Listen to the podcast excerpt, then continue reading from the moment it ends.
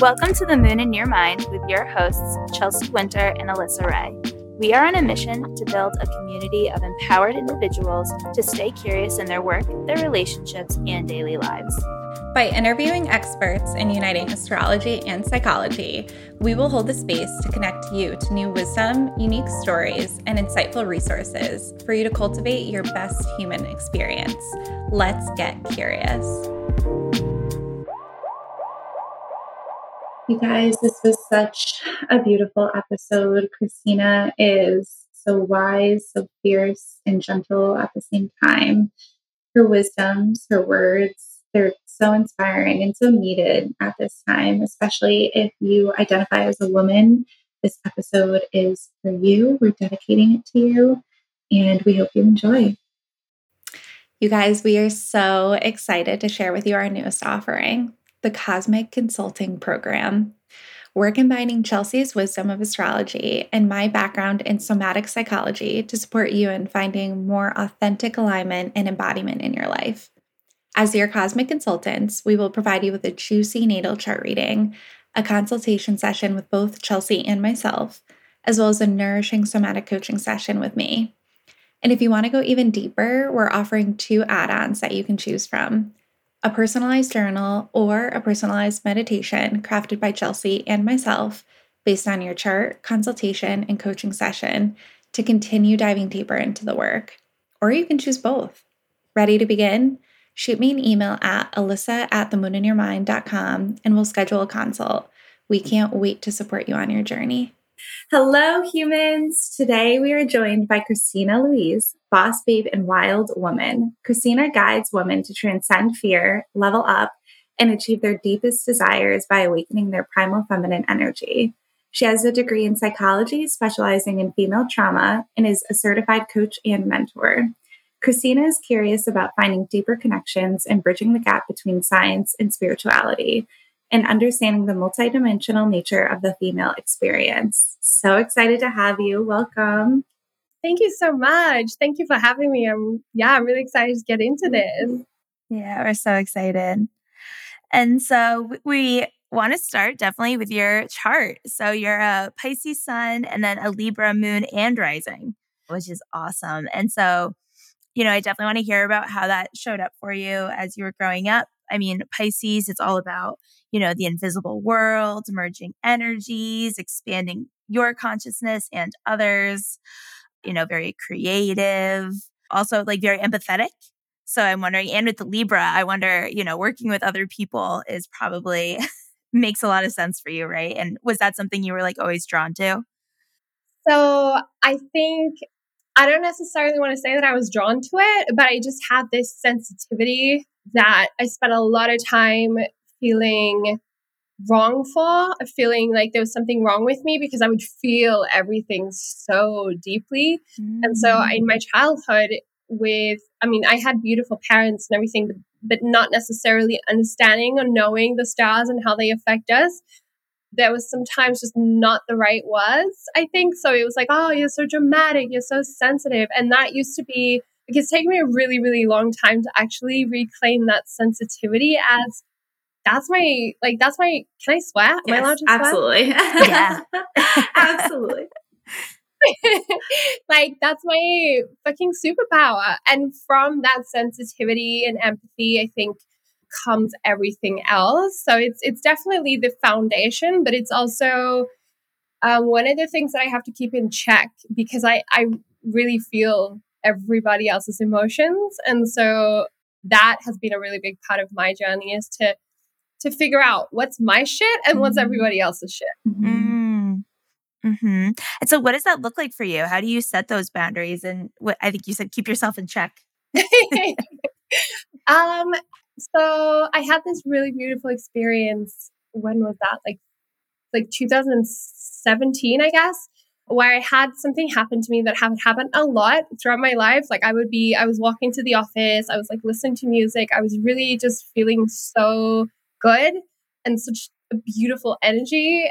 And this is before I really knew much about any of this work. I didn't really know about energies and all that stuff. And I walk into the office, and like within five ten minutes, I just felt my energy drain. And so I remember speaking to a colleague about it, and he was like, Oh, but that's obvious. It's because you're an empath.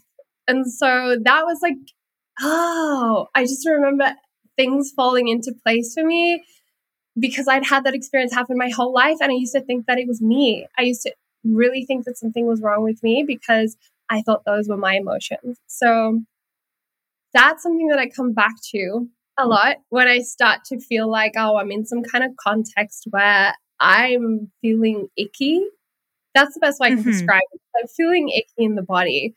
Now I know what that means. It's taken like almost 30 years, but I'm here and I, I understand that.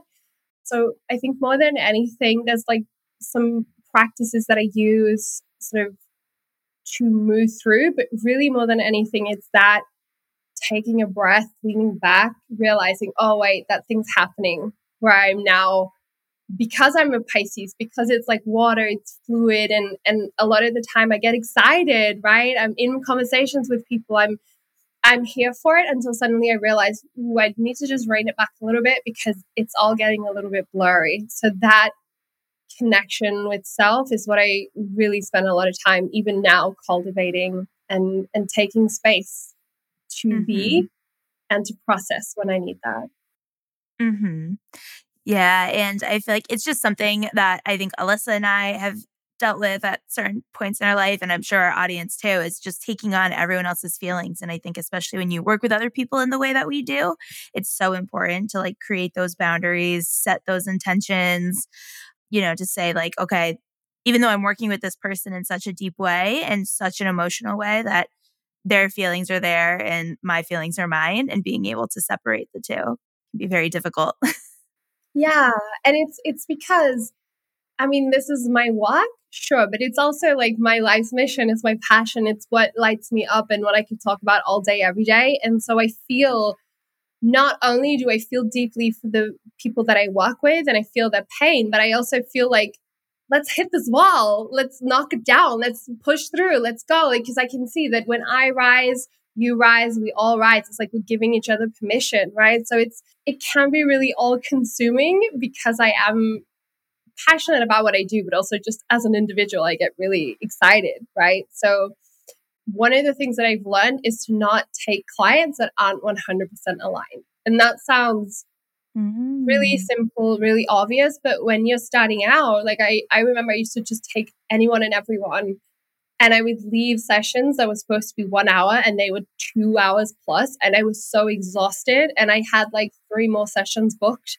And that just, I did that for a couple of years. And then I realized like my body was literally screaming at me, like, dude, you cannot keep doing this. Wow. So, how did you start to decipher that? Like, how did you kind of sift through your clientele and, and know like who was aligned and who wasn't?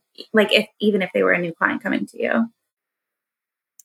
So it's really the energy I think that people bring. And if I find myself in any way pushing or convincing or feeling like I have to overextend to convince someone to work with me, it's already a no mm. because I don't.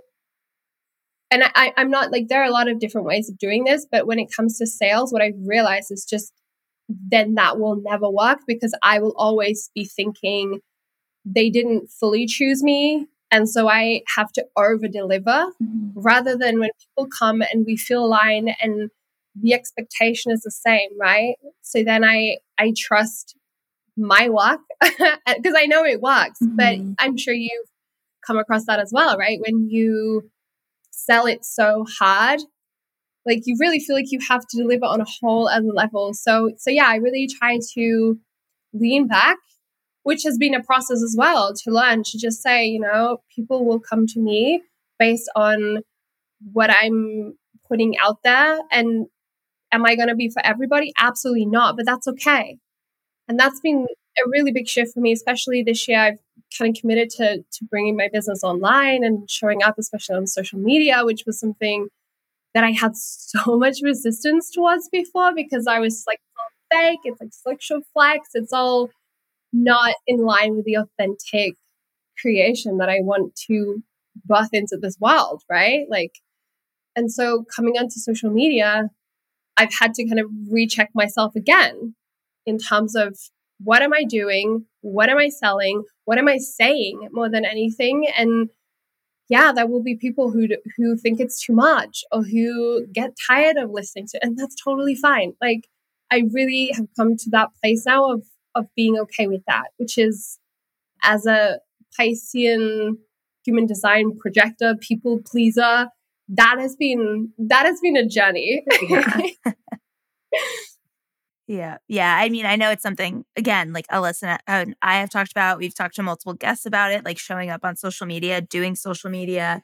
And how do you find that authentic way of showing up in a way that doesn't feel icky to ourselves or, you know, just trying to find that balance, I guess, of like the overly salesy marketing in your face, bright, colorful, like just trying to grab a second of attention versus actually like bringing value.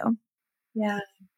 Yeah. Mm-hmm. And I, I think that's happening more and more. Like people are beginning to realize that you can use social media for good if you rethink the way that you do it and perhaps the way that you've been taught to do it, right? Like we've grown up in a time when, I mean, I remember a time when there wasn't social media, but certainly for like the most part of my formative, like young adult, adult life, social media has been ever present. And so the way that I used to go about using social media is very different from what I do now. And actually, part of my journey as well was to get rid of my old platform and start from scratch because I felt like I wasn't, I didn't feel safe speaking to what I actually wanted to speak to because, as I'm sure that you've experienced as well, whatever type of healing journey you're on, it's an evolution, right? And so the stuff that you wanted to talk about maybe two years ago might be radically different from who you are and what you want to what you want to use your voice to say today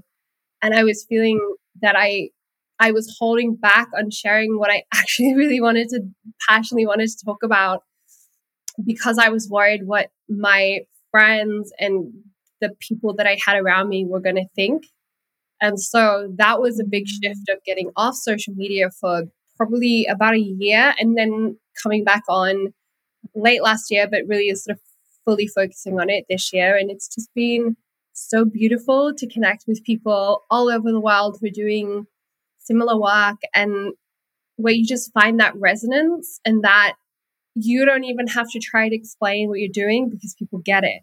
And that's been such a gift for me. And I mean, that's why I'm here chatting to you today because of social media. Mm-hmm. Yeah. Well, I love that. And I think too, you know, especially with like Instagram and TikTok and like whatever platforms people use, it can represent different parts of us and different chapters of us in different ways in different areas. Like last year, this is like somewhat different, but my personal Instagram got hacked. And so I lost everything and lost like all these pictures and and all of my like community and whatnot. But it honestly felt so refreshing. It's like, cool, I get to press a restart button on this. Like I don't have to worry about things from the past or people that like I don't necessarily want to stay in community with, but I just felt like I had to because we're connected in that space. And I think too, I have like my professional Instagram account too. And I get to show up as like the parts of me that maybe aren't always present with like my family and friends. And that's okay, right? Like I think we can hold all of that, but keep some of it secret for ourselves and for the communities that really align with it. Kind of like you said with your clients, it's like not everyone's going to be aligned with that, and that's okay, right? Like we don't need to force it on someone, but we also don't need to hide it either. So we can have that access to community in a different way. Yeah. Yeah. And something that I, I was actually reflecting on just a few days ago was this idea that when we come forth to speak to some kind of wounding, some kind of trauma or trigger that we are experiencing now or in the past, we have the choice to speak up about that in a trusting relationship or trusting relation.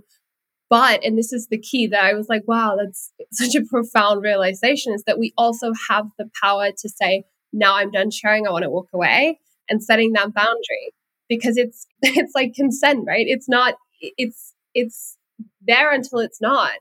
And so that's something that just kind of meditating on the idea that we can come and go out of social interactions as we need, and that the people who love us and who vibe with us will not only be okay with that, but they'll actually respect us for that. And practicing, I mean, that's self care, right? It's like most basic, it's radical self care. And love for self is saying, well, this is what I need right now. And because I'm able to do that, I'm also able to show up for you when you need me to, whether that's with family, friends, with a client. Again, when you have these really intense containers. So, my signature container is like a 12 week, really in depth mentorship container. And I have very few clients at a time. So, it does get, you know, you really get into the nitty gritty and it's over a relatively long period of time. And of course, because I like that, I want to be, I always say to my clients, I, I cannot do it for you, but I can be there with you all the way. Like ride or die. Mm-hmm. That's me. So mm-hmm. you're doing the work, but I'm 100% there. I'm cheerleading you on when you have a wobble because that's the beauty of creating that space for people to go in and really do self reflection. But sometimes that also means that the lines can get a little blurry, right? And so again, it's it's just I think the more we are okay with ourselves and our space and how we're showing up, the easier it is to discern when am I giving enough and when am I giving too much. Mm-hmm. I think, yeah. And like boundaries, right? Boundaries, boundaries, boundaries. How do we set boundaries with ourselves, with others, with our clients, with our family?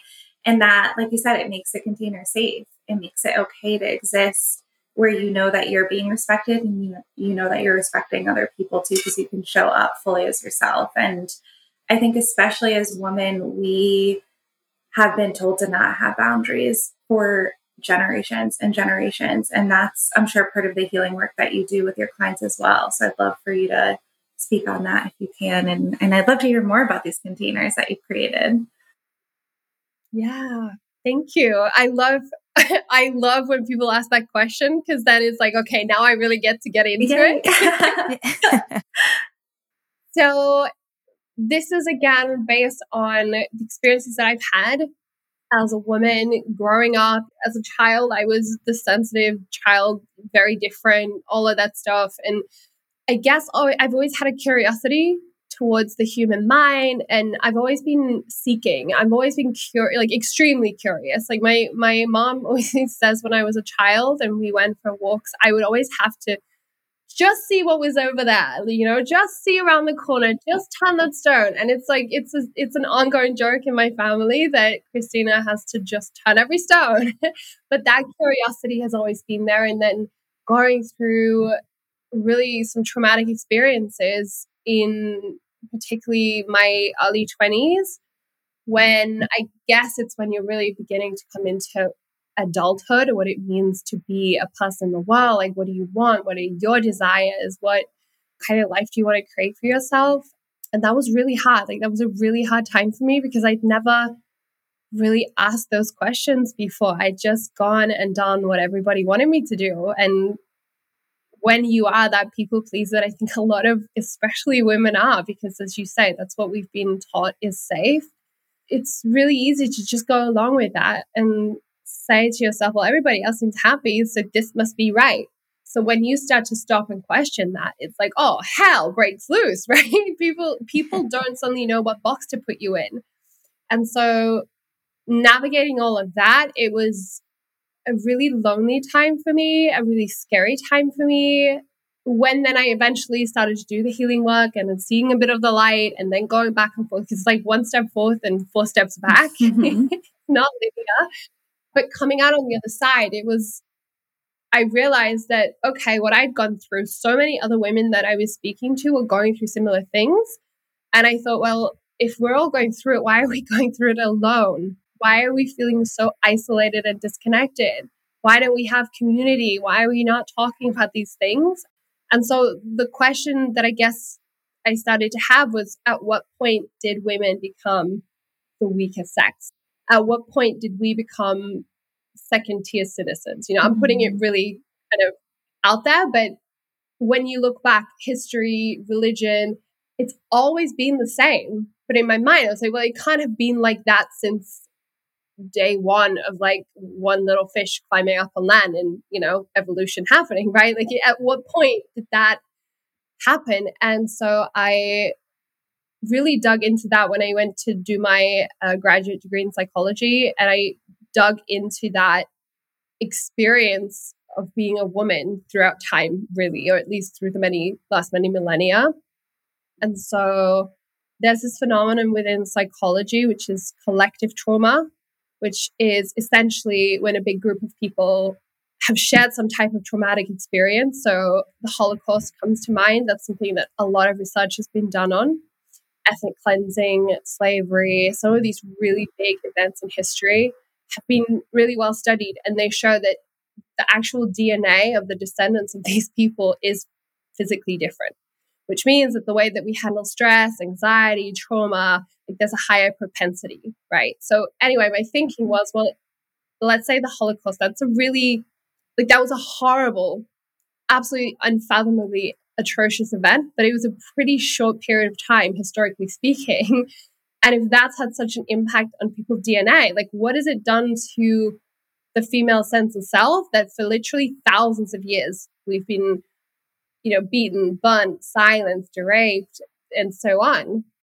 And nobody's really talking about that. So there are people who are talking about the witch wound and the mother wound and all sort of expressions of this thing, but nobody seemed to, from like a sober psychologically, like literature wise, nobody was looking at it. Nobody was doing research around this. None of the big journals were publishing anything on it. So of course I thought, well, I'm going to go and discover and do the exploration because somebody needs to. And so that's that's really in a really long way the foundation of the work that I do now. So having that background in trauma, specifically female collective trauma, and then doing a few years of working in the trauma field to then realize that what I really interested in is that space when we come out of trauma, when we have processed the real, like the dark stuff, the sort of survival stuff, and now we are on a healing path. There's so much room for growth. It's still rocky. There's still ups and downs, there's good and bad days, but by and large, we're over the first hurdle because we have awareness, right? That's when we can begin to look at not only changing our today and tomorrow, but changing the trajectory of our lives. And there's there's a lot of juice in that post traumatic growth stage. So yeah, that's that's the foundation theoretically put very shortly. But yeah, so what I'm interested in is combining that really theoretical research part with how do we actually apply that, right? So, what does this healing look like? And how does it affect us every single day? Because if you tell a woman, like, oh, I think you have collective female trauma, they're going to go, what? No, like, that's a big, that's a, that's a lot of, that's a big label to be throwing around. But if you say, well, have you ever experienced imposter syndrome? Are you a chronic people pleaser? Do you have a problem speaking your voice?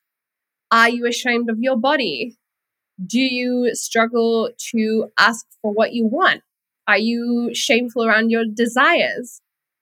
Then people are like, oh, yeah, actually, that's me to a T.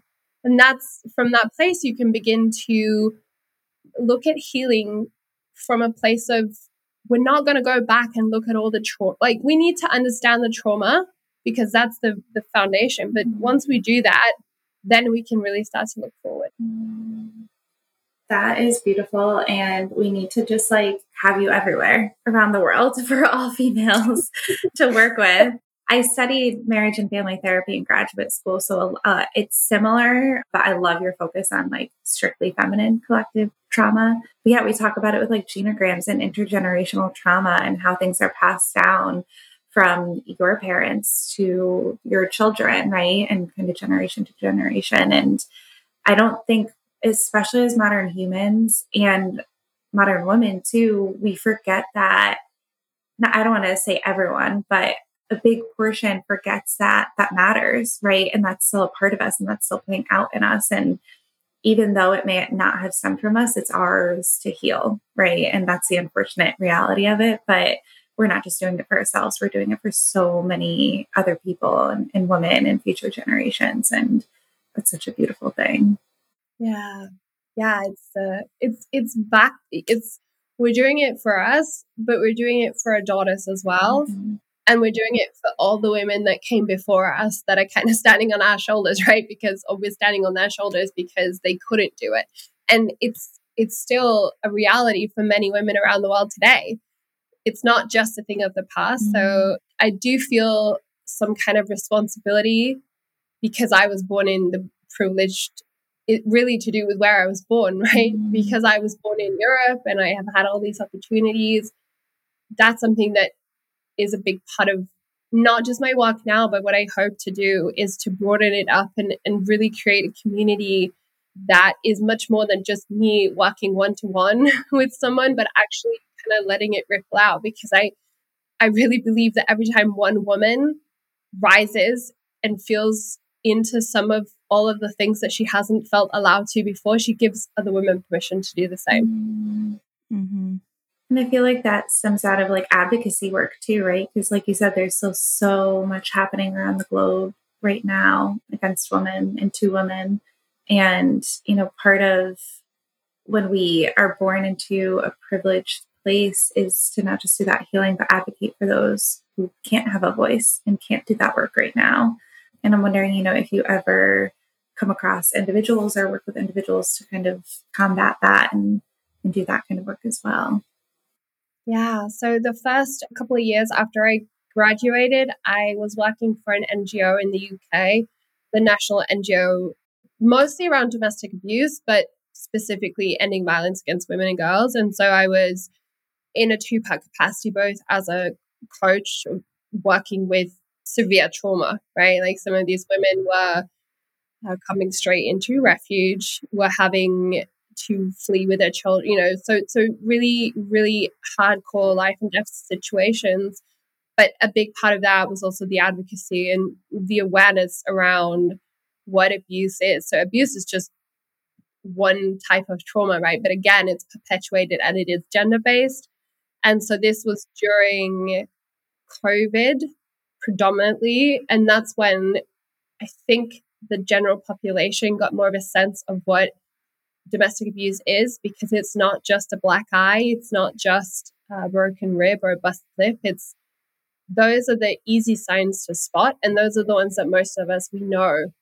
If somebody punches us, we know the moment skin touches skin, right? But if you are in an emotionally abusive relationship, and this is what working with thousands of clients have told me that the physical stuff is scary right when it's happening, but the emotional stuff, the gaslighting, that's so much more insidious because you don't know it's happening. And that's the whole point. And so I think there are there are interesting parallels to be drawn between the very present day abuse that women are suffering and then some of these dynamics because again and i'm not saying that there aren't men who are experiencing this because there absolutely are but again it is a it is a gender based issue and so again and i'm 100% aware that i'm biased but this sort of speaks into my thesis of well why is it again that we find ourselves in a situation where it's so heavily skewed that women are experiencing this type of violence right so it's something that i will probably never stop talking about. but I, I think the more we empower women to heal themselves, they automatically become advocates, not just for themselves, but for everyone around them and, and show their sisters, their mothers, their daughters that there is another way. Mm-hmm. I love that. You should like quote that and post it everywhere. the moment we empower women, we create advocates, right? Like we, it's so true and you know taking back our autonomy taking back our power is is such an important piece of driving ourselves forward and thank you for doing that work. It's you know that's heavy work to be doing. And and i'm wondering you know when you were and working at the ngo how did you take care of yourself in that? Because i can only imagine like going home at the end of the day must have felt hard and heavy. Yeah it was um i'm so grateful. So i i finished grad school and i wanted field experience, and I definitely got my share in some. I did it for two and something years, and it was extremely hard. Coming back to the whole empathy, sensitivity piece, it was something that I would not have been able to do for a decade, and not without some severe uh, consequences. So I did leave because I felt that the burnout was was becoming overwhelming. And I suppose one of the issues as well is when you work in this space, you're kind of up against the system in a way that I found really difficult because sometimes it feels so hopeless. And you have these women who are looking to you because there's nobody else, right? Like mental health is totally overwhelmed. The whole, and again, this was during COVID, so there really was nobody else. And when you are then the one person who listens, people cling to that, and it's it's really hard to say to someone, "Look, I know you're having the worst day of your life, but it's 5 p.m. and I'm actually off now." You know, I was not able to do that, and sometimes looking back, I think if I'd been better at being very clear, I could have gone on longer and helped more people. So it's almost like sometimes you have to be a little bit tough with those boundaries because then there's more longevity, right? but at the same time, it's definitely taught me a lot around setting boundaries with clients and not taking on other people's stuff, right? That's something that's so easy to do. And now I, and that's why I say, I'm your ride and die. I will go there with you. I'll go to the deepest, darkest places. I'm not afraid of it because I've been there, girl. Like I've seen it. There's nothing you can tell me that I haven't seen or experienced myself, but I will not carry you. I will not do the work for you because not only is that not good for me, but it's not empowering for you if I do this for you, right? Like we have to walk that gauntlet. We all have to do that work and then we can come together and do healing at another level in community. But, you know, nobody can substitute, nobody can do it for you. Yeah, absolutely. And I think with the boundaries piece too, it's modeling for the, the woman, right? Like, how do you set boundaries? Like, I'm doing it for me and, and you're on the receiving end, sure, but you can do that for yourself too, right? And so obviously in certain settings it's a little bit easier and a little bit harder, but yeah, I think it's so important. Yeah. Yeah. And I love what you were saying about how, like, you're not going to do the work for them. You know, I think people who get into this space and the healing space, working with other people, you know, we're here to help people. You know, that's why we're doing it. And it, I think in the very beginning, it can be so easy to start to take that on because you're like, well, this helps them. This, I'm taking some of the burden off of them. But right, like you said, at the end of the day, you know, you get burnt out and you needed to go home at five o'clock and you had your own life and your own healing to do. Like, and you can't, unfortunately, like, you want to be able to help them, but there's different ways. But I think it's so easy in the beginning as you're learning to just kind of take it on because you don't really know any different.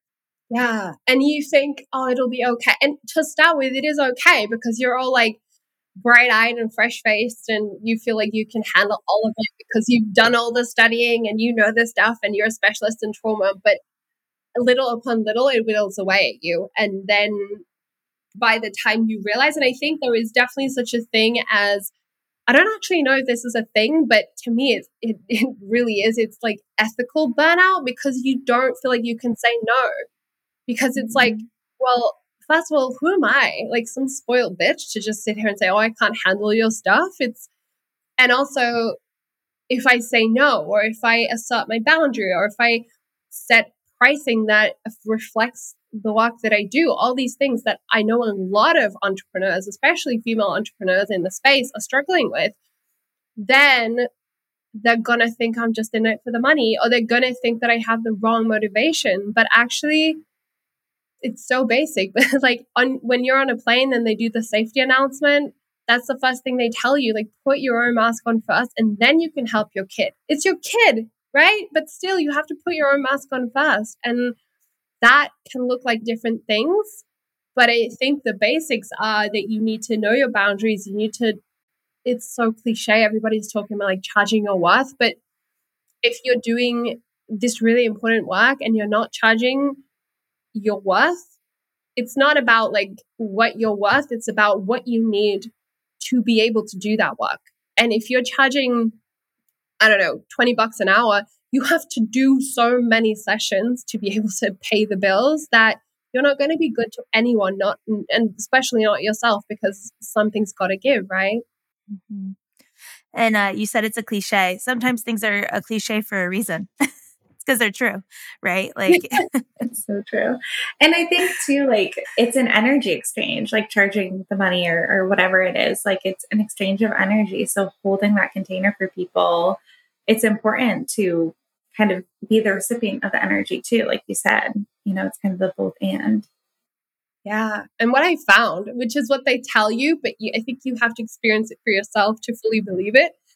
Like you could give the exact same container to two people, one for free and one for the full price. And I can almost guarantee you that the person who's paying the full price is going to get so much more out of it because they're committed.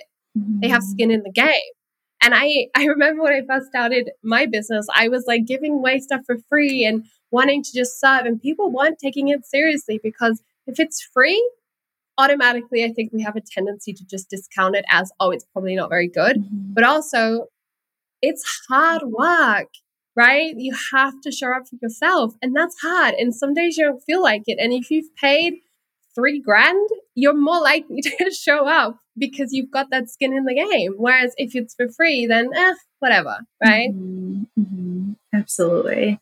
And even you know, thinking of like paying up front or like in America, the whole insurance stuff. Like I see clients at one company for like an insurance based fee and, and the ones whose insurance cover it all, they're the ones to no show me. They're the ones to be late to sessions. They're the ones to cancel without rescheduling.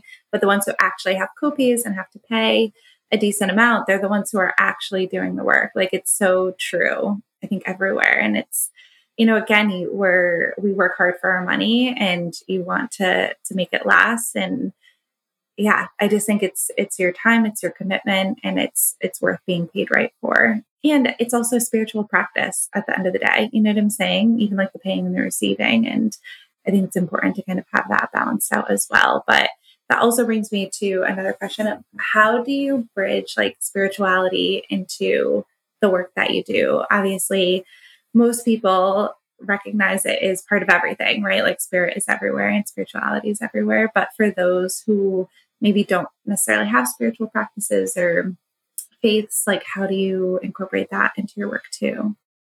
Mm, I love that. I think I do that by showing up authentically as I am.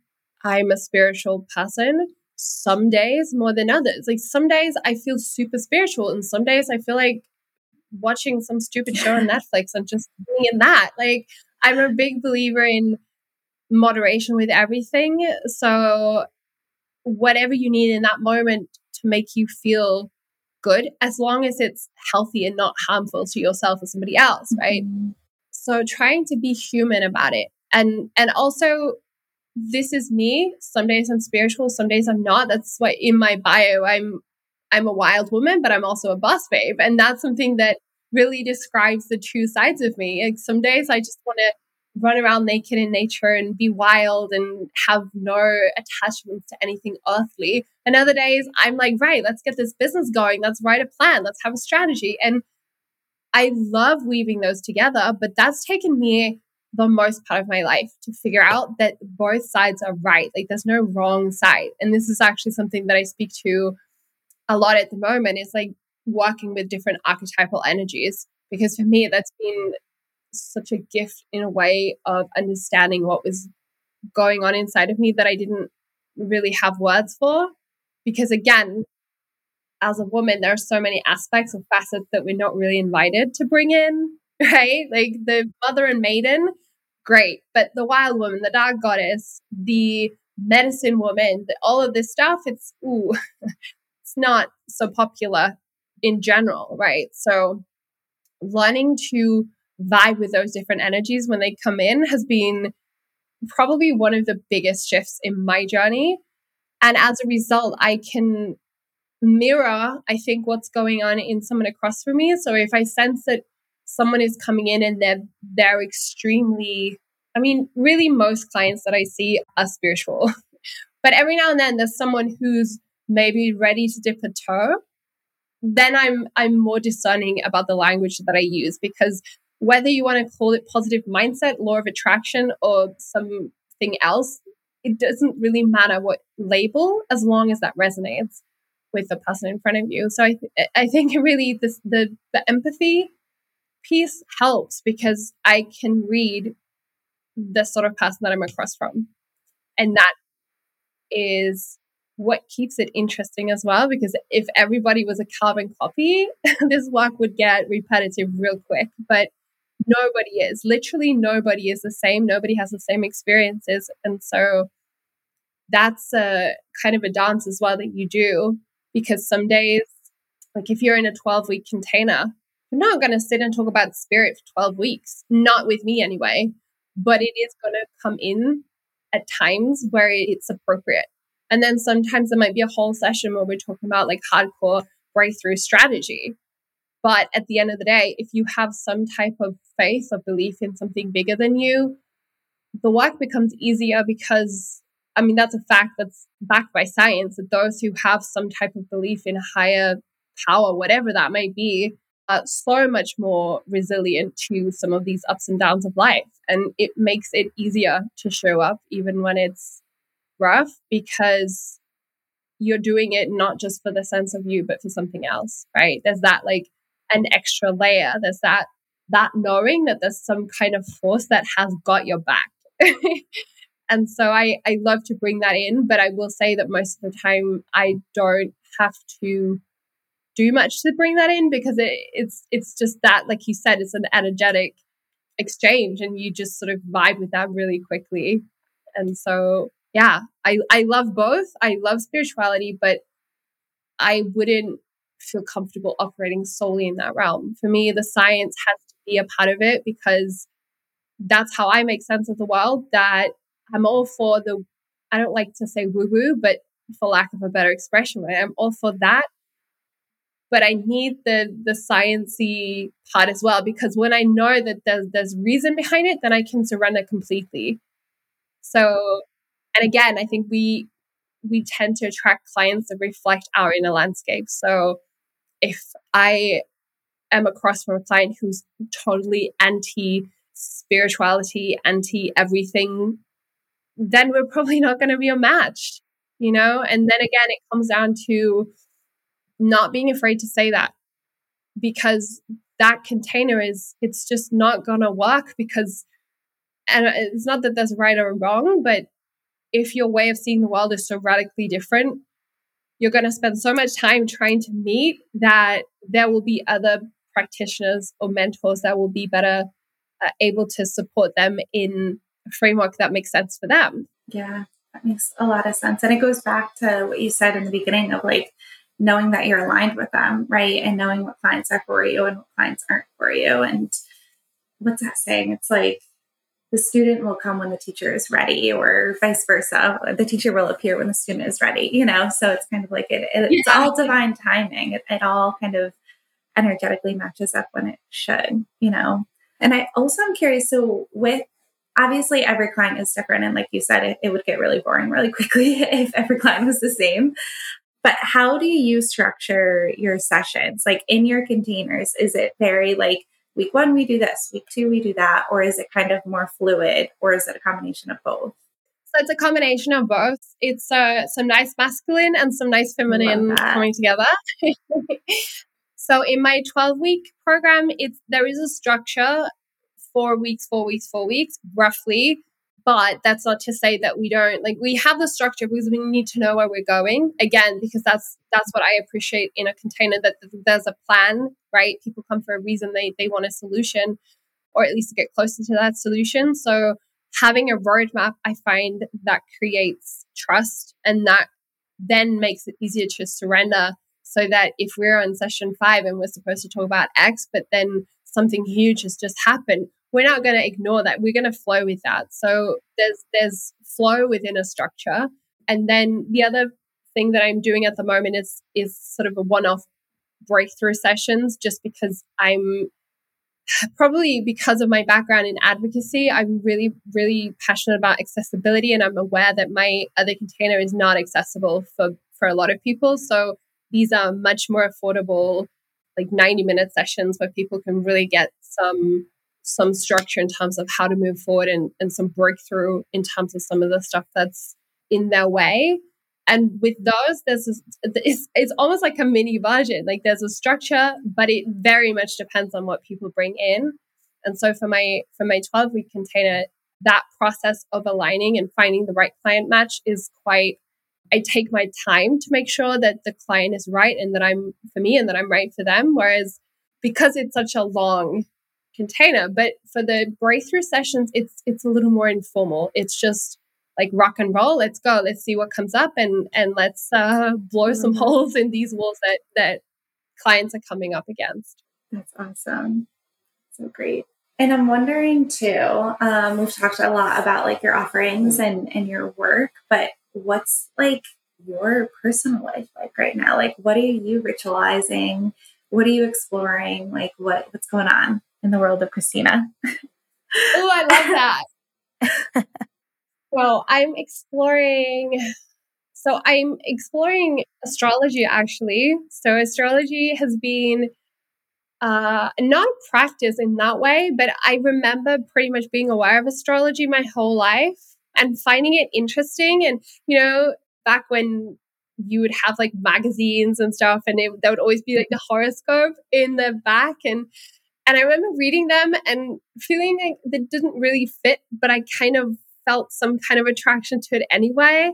And my dad, who's very, very masculine focused, very non spiritual has always jerked around that that's and i think as much as he would not want to admit it like there is a bit of the astrology that actually tickles him some way and it's funny mm-hmm. because he's when i think of astrology in my early days i think of my dad which is mm. yeah makes no sense but somehow it does i don't know yeah it's just i think because he always used to he was the one who was like oh you're my little Pisces, you're so sensitive, blah, blah. and then later on, I've, I've, I don't know, I've just always had this attraction to astrology, I guess is what I'm trying to say, but not ever felt like it was, it was a little bit in the hidden. and it was not something that I took seriously, but I felt that draw. And then in the last, like I had my first proper reading maybe seven years ago. And so I've been doing a couple readings every year since then and felt so connected and so like every time I do one, I'm like, why do I not do this more often? Because it's such a it's just such a blueprint. It's like you've got shit going on. you have somebody look at your chart and they're like totally able to explain to you, and you're like, oh right, that makes sense yeah. now. So back to your question, what I'm curious about the moment is actually educating myself a little bit more about my own natal chart and understanding enough to be able to not have to 100% rely on someone else to tell me why my life is crazy essentially so I'm, so I'm I'm really into that in a I'm dabbling and then I'm doing a training which is so juicy it's a so it's this beautiful woman Desi Sensual Somatics I think is her Instagram but she does this embodied sensuality trauma informed facilitator training, which is just it's 12 weeks and I'm on week, I think this is week four, mm. and it's mm. just incredible. And it's taking me a layer deeper with my own healing and also with what I can offer to my clients and to my community mm-hmm. because in my own experience, I have definitely got all the knowledge from an academic point of view around trauma and stress and anxiety and a dysregulated nervous system. But for myself, my own healing really only started for real when I understood that you cannot heal a trauma without bringing the body in. Like you just forget it. There's so much trauma stored in the body. And so, although I've been aware that I felt like there was a discrepancy between my understanding of it and actually like how to, so I'm I'm really loving exploring that how movement can be so healing in a way that probably not much else, at least for me, has been. So I'm, I'm mm. really, I'm really vibing with that too as well. I love that. I love it. My God, you are talking to the right people, astrology and somatics, and you've got Chelsea and Alyssa. Like I was just about to say you're merging Chelsea and I and just putting us into your heart and soul. And so I love that so much. Chelsea and I are like staring at each other, like, yep, yep, yep, yep. Yep. Kristine's perfect. Aligned, aligned, aligned. That's awesome. Yeah. yeah. Yeah. And I feel like, I mean, astrology at least like makes perfect sense. I feel like talking to you and knowing you have like such the scientific mind, right? Like you went to grad school, like you did your, you know, like you're very in that mindset, but then also you're talking about spirituality and merging the two. I feel like that's astrology. People forget that it's rooted in science a lot of times. yes. Oh my goodness. Yes. And I get so, and it's especially, I have some beautiful brother, but like male friends who I love and adore, but they're not all the most open minded. Mm-hmm. and it, one of them in particular will be like, but astro-, like he will say, "Oh, but astrology is not a science." Like everybody knows that, and I, I'm just, I don't fall for it anymore. I just smile and move on because, yeah, you know. But it's, I don't really care if people call it so that. To me, it's just spot on every single time, and every time I delve in deeper, it's like whoa. Mm. because when i think of myself maybe five years ago i didn't know what i know now about my own chart or even about astrology besides like oh my sun sign is pisces and that means i'm sensitive. But i always felt like yeah but that's just one aspect of me. There's all these other sides that don't necessarily fit into the piscean energy. And then it's like oh but there's a moon sign and there's like the rising and there's you know, all these other things that just like an MC line. I didn't know what that was. Now I'm like, ah. a lot of stuff is making sense. I'm like, Leo, Capricorn. Yeah, yeah, it's making sense. I love that. Yeah. Yeah. Yeah. And I mean, I say it all the time. People who are listening to like all our episodes are probably like, Chelsea, stop saying this. Like, shut up. But like, it's really true. Like, I feel like I, Alyssa and I did astrology for fun to start. Mm-hmm. Alyssa's the one who kind of like introduced me to the school that we went to. And I mean, I fell in love with it, but I still have always, to this day, I'm still like, I don't know if I believe it. But I've certainly like never run into a chart that somebody didn't agree with. Like I'm doing all these readings. We talk to so many people on this podcast and I come into it with like a healthy I like to think a healthy skepticism, but I've never been proved wrong. I've never had a conversation where somebody's like, no, no, no, nope, nope, nope, not me, not me. It's always like, oh, yes, yes, yes, yes, yes, yes. or even sometimes it's like there's resistance there, and you're like, no, no, no. That, and then you go home and you reflect, oh, yeah. no, yeah. that's me. Damn it. Mm-hmm. Yeah. It's so true. Yeah, I think it's a beautiful tour. And the, I don't know, for me, I've always been very into like the back in the day, you know, like as a kid, I was, God, I was a strange kid, but I really loved reading about like the ancient, like the classics, you know, ancient Greece, mm-hmm. ancient Rome, Egypt. Don't even get me started.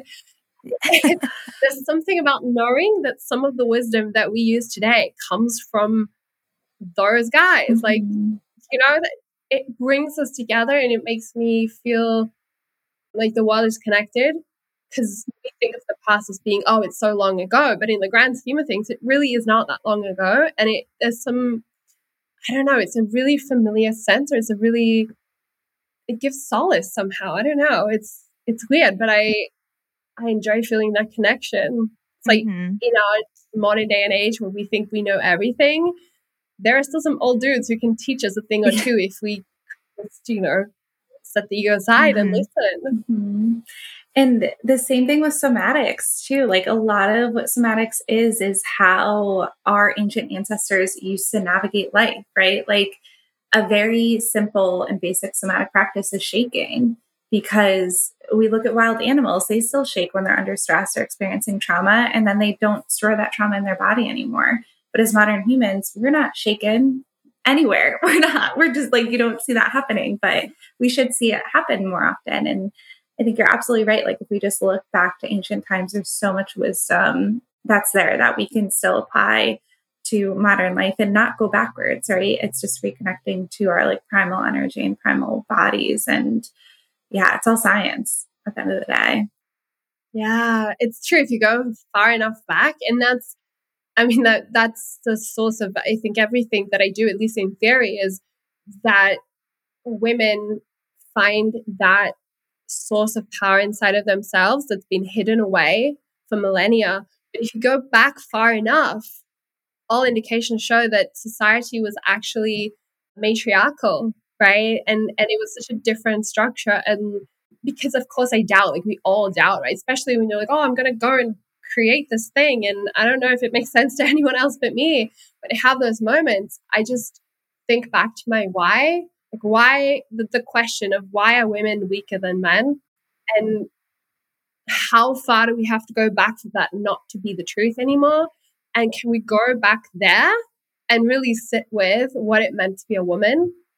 And that's when all these practices reemerge, right? Like shaking, primal screaming, all the things like the community that is just unparalleled when it comes to healing, mm-hmm. in my opinion, anyway. Mm-hmm. Yeah, agree 100%, 100,000%. awesome. yeah. And that kind of reminds me of something you said earlier. And then we skipped over it, but something that you said that I thought was so beautiful is how you're merging like your wild woman and your more like business side. I kind of forget how you worded it exactly, but I think it's so important because, you know, I think more and more women are owning their own companies and businesses and doing their own thing and sort of stepping out of like the capitalistic side of things that we've always been taught, right? And it's like we've always been taught there's one way to run a business and you have to do XYZ.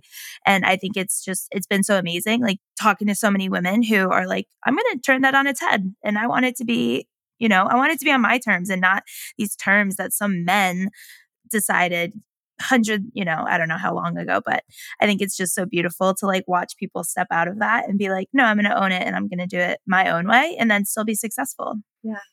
Yeah. 100%. Mm-hmm. And I think the important, not, it's not like a caveat, but what feels important for me to say is I 100% consider myself a feminist, but that does not mean that I hate men. It does not mean that it's like us against them because a lot of the time mm-hmm. that's what happens is it becomes so polarized into men and women, us and them, and that's not the point. The point is, yeah, sure, the proportion of men who've done horrible things to women over the course of history, yeah, it's pretty high, but first of all, the masculine has also suffered at the hands of patriarchy. Mm-hmm right? Like the strong, stoic, like soul hero on his own journey. Like that's there's a lot of wounding there, and there's some beautiful men doing this work. My experience is being a woman, so that's what I focus on because that's what I know. So for a long time, I had a lot of wounding around my masculine, and then and around my feminine, and so I sort of had to choose, and and I started out by healing the feminine, and now because I've done and I'm by no means done because if you do the work, you know the work's never done. But I've done enough healing of the feminine that I've begun to feel a desire to invite the masculine back in, in myself, but also in mm. the human beings around me, you know, and making beautiful, safe connections with conscious men who are doing the work, who are not just here to objectify and sexualize us. Because for me, that's that's been a really big wounding. It's is feeling unsafe around the masculine, feeling like if he's being nice to me, it's because he wants something from me. And it's so beautiful when you begin to release that from a place of more or less stability in your own masculine and feminine, and then let, or in your own feminine, and then letting the masculine in. And I think that that's the next step of healing that we have to come together at some point. We have to create communities where we can have these conversations because one of the fundamental aspects of healing trauma is being seen and witnessed and if possible having the ability to forgive and have compassion. So i feel like both sides carry a lot of wounding and there's a lot of misunderstanding and when we come together and have these conversations and i can say to a to a man like i had a conversation with a friend a few months ago about this where I was feeling really triggered by something he said because I immediately expected the old pattern and I felt myself getting very defensive, like shutting that shit down. I'm not having it. And then I had to go away and reflect and realize, but that's not where he's coming from. He's not the men that I've had these experiences with before. And actually being able to go back to him and say, look, this is why I reacted that way. I felt this really strong trigger. I felt that you were going to behave in a certain way. And I'm telling you this because I trust that you will hold that. And him going, Oh my God, thank you so much for sharing. And I appreciate it. And I probably have treated women like that in the past, but that really wasn't my intention. That was just mm. like, right? Because a lot of the time, and I'm sure you can both relate, you're in situations where you have that there's something uncomfortable and you're being expected to hold it because you don't want to wound anyone's ego. You don't want to be told that you're being conceited, you know, all the stuff that can come from that wounded male ego, right? And I've definitely spent a lot of my time in my life not wanting the attention that I was getting, but at the same, so feeling responsible for trying to kind of deflect. And then when confronted, then not knowing how to set a boundary without like, oh, but I don't want to upset you, rather than saying, fuck, you know, like this is your issue, it's not my issue. So mm-hmm. yeah, that's, that's just something that's that's on my mind at the moment is creating those conversations in a safe space is the next level mm-hmm. somehow. Mm-hmm. No, and, and that's beautifully said. I am going through something similar at the current time. And it's kind of like how I feel like I've been trained since a young girl to just hold it and not say anything and not speak my mind and use my voice. And and that's a big part of like reclaiming your feminine energy is like reclaiming your voice. And like you said it's finding the balance of the masculine and feminine right? It's not it's not just being all in one or all in the other. It's like how do we be fluid within both of them to really stand up for it and say this is not mine to carry. This is not mine to hold. And and it sounds like you did that beautifully with your friend where they were able to receive it and not you're not then putting it back on them right? You're just saying hey this is actually yours. Like i'd like you to take it back now right? Like it's not just like no take it take it right? Like it's it's a gentle thing. It's it's a, a friendly conversation. Yeah. And i i think when we can at least what doing the work to me has meant is realizing that that sensitivity and vulnerability is a superpower. Mm-hmm. And I truly think it is because we can't connect with people at a deeper level if we're not willing to be vulnerable. And that's so freaking scary. Like, oof, you know, like vulnerability. And again, I think a lot of women feel this way, and men for that matter. But when you've grown up as a very sensitive child and that's felt difficult, then at least in my case, I then went into the other, like very masculine, very like masks upon masks upon masks. And nobody was going to see me cry or nobody's going to see me sweat. And when you begin to peel off those layers and you realize that, yeah, it's hard to be vulnerable. But if you can own that vulnerability and say, look, this is how I feel, regardless of how you react, then you've kind of already you're already ahead because then the outcome of the conversation is not the determining factor, it's how you feel with the boundary that you've set. And then it's like you say, then it's somebody else's issue to deal with if they don't know how to handle that. But if you have that vulnerability, I think it also means that you don't come in. Like I used to go into a situation like this extremely confrontational because that's a defense, right? And that means that the other person is going to receive it like, whoa, rather than going into it and being humble and saying, look, this is this is how it made me feel. And for me, for like such a long time in my life, that this is how it made me feel was like, oh, I didn't because I was so used to being told that I was just feeling too much and I mm-hmm. was such a drama. So I spent a really long time being the cool girl, you know, who was like never making drama, who's just like whatever. And it's so much cooler to be vulnerable once you do it and then you have people respond from a place of respect. I mean, I'm mm-hmm. not saying go and be vulnerable with everyone, be discerning, right? But when you do, you just realize that you take that relationship, whether it's friendship or something, you know, the relationship between you and another human being, you take that to another level when you are willing to go there. But I don't think you can go there truly unless you've done that work for yourself.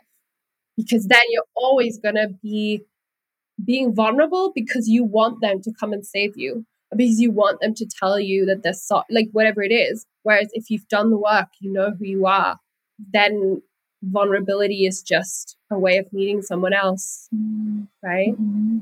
Beautifully said. Beautifully said. Yeah. Thank you for that. So important for people to hear that and and just know like like you said it's it's a process it doesn't just happen right like you have to practice maintaining that and, and using your voice and discerning when it's time to do that so i know we already kind of asked about curiosity but any other things that you're curious about any things any practices to keep yourself curious i mean i think by nature you're a very curious person which is awesome I don't think that I really need and this is not me trying to flex. It's just I have the opposite problem. I think I'm too curious.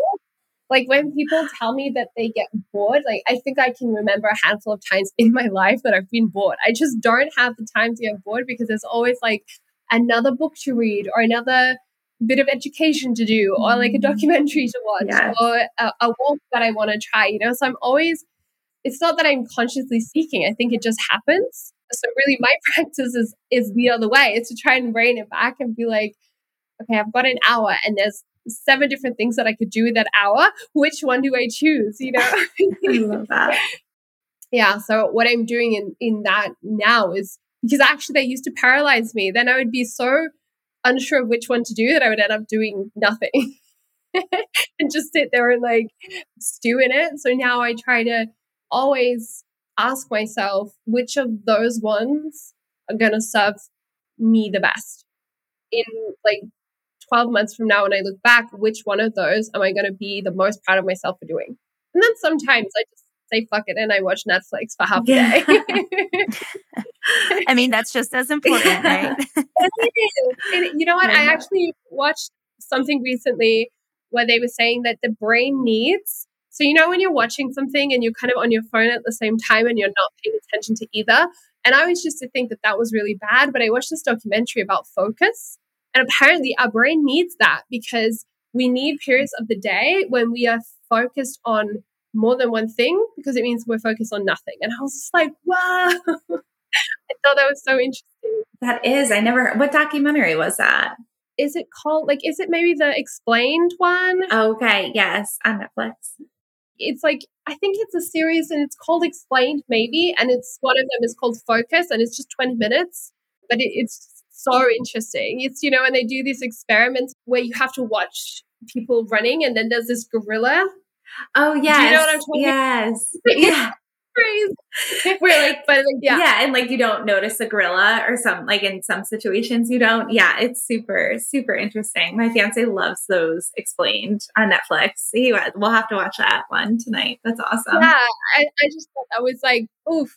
So whenever people, I mean, don't get me wrong. I'm not saying that Netflix is necessarily a healthy part of your staple like everyday yeah. entertainment, but I just it kind of irks me when I hear people making others feel bad for the way that they choose to regulate. Mm. Uh, yes, I'm a spiritual person. Yes, I'm a scientific person. I'm an ambitious person. I'm a curious person. But it doesn't mean like we're so multifaceted. And I'm so tired of seeing in this space of healing and self development, especially in the spiritual space, that it's like there's a lot of guilt tripping going on if you're not subscribing to the exact right way of practicing. And yeah, sometimes going and doing a full moon ritual is going to serve you, but other times, if your body doesn't feel like it, why are we pushing ourselves to do it just because? Mm-hmm. You know, mm-hmm. that that kind of defeats the purpose. Mm-hmm. Yeah, I agree 100%. I feel like I agree with everything you say. so, just, yeah, awesome. Very well said. It's great. Yeah. So where mm-hmm. can everyone find you? So I'm still a little old school. I don't have all the different TikToks and That's stuff. Okay. I mostly hang out on Instagram.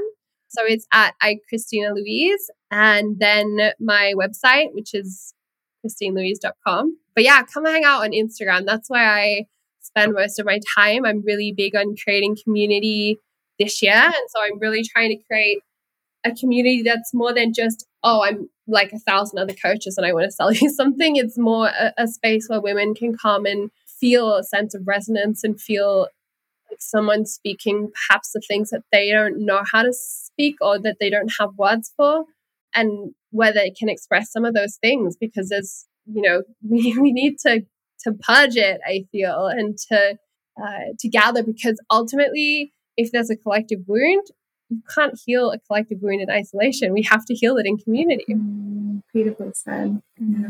Thank you. And we'll definitely link everything below. But this has been such a great conversation. And we appreciate your time and your energy and your wisdom. And we're definitely going to have to have a part two at some point as well. Bring you back on, continue the convo. But thank you so much. We appreciate it. Thank you.